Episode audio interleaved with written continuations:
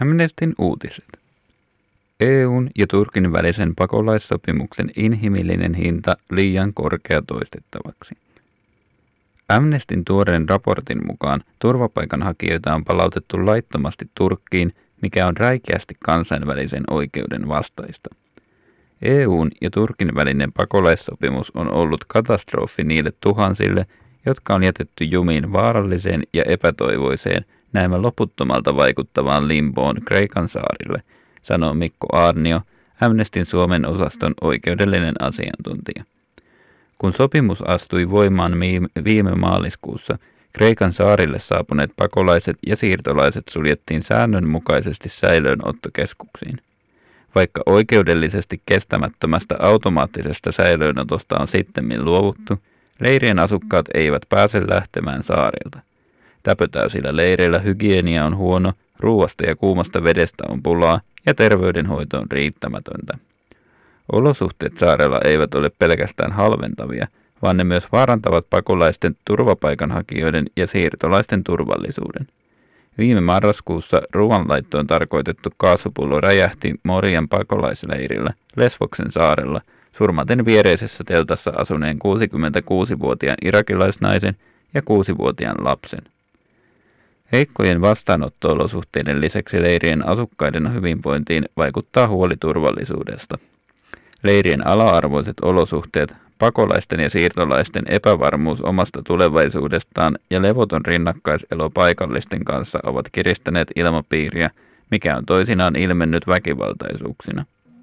Esimerkiksi Kiosilla sijaitsevalla Soudan leirillä pakolaiset joutuivat myös väkivaltaisen hyökkäyksen uhreiksi.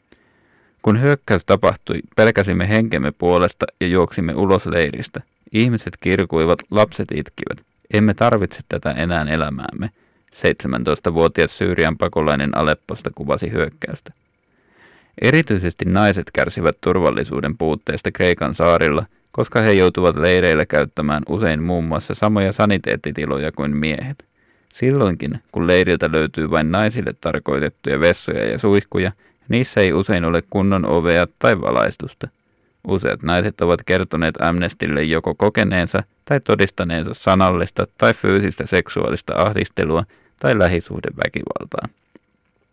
EUn ja Turkin välinen pakolaissopimus perustuu sille olettamukselle, että Turkki olisi turvallinen maa turvapaikanhakijoille – Virallisesti turvapaikanhakijoita ei ole palautettu hakemuksia käsittelemättä Kreikasta Turkkiin sillä perusteella, että Turkki olisi niin sanottu turvallinen kolmas maa.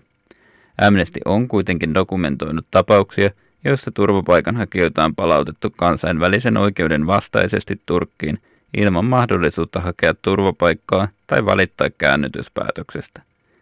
Niin kauan kuin Turkki ei todistetusti ole turvallinen maa pakolaisille ja turvapaikanhakijoille – EUn ja muiden jäsenvaltioiden pitäisi työskennellä Kreikan viranomaisten kanssa turvapaikanhakijoiden siirtämiseksi kiireellisesti Manner-Kreikkaan ja edelleen muihin jäsenmaihin, toteaa Mikko Arnio.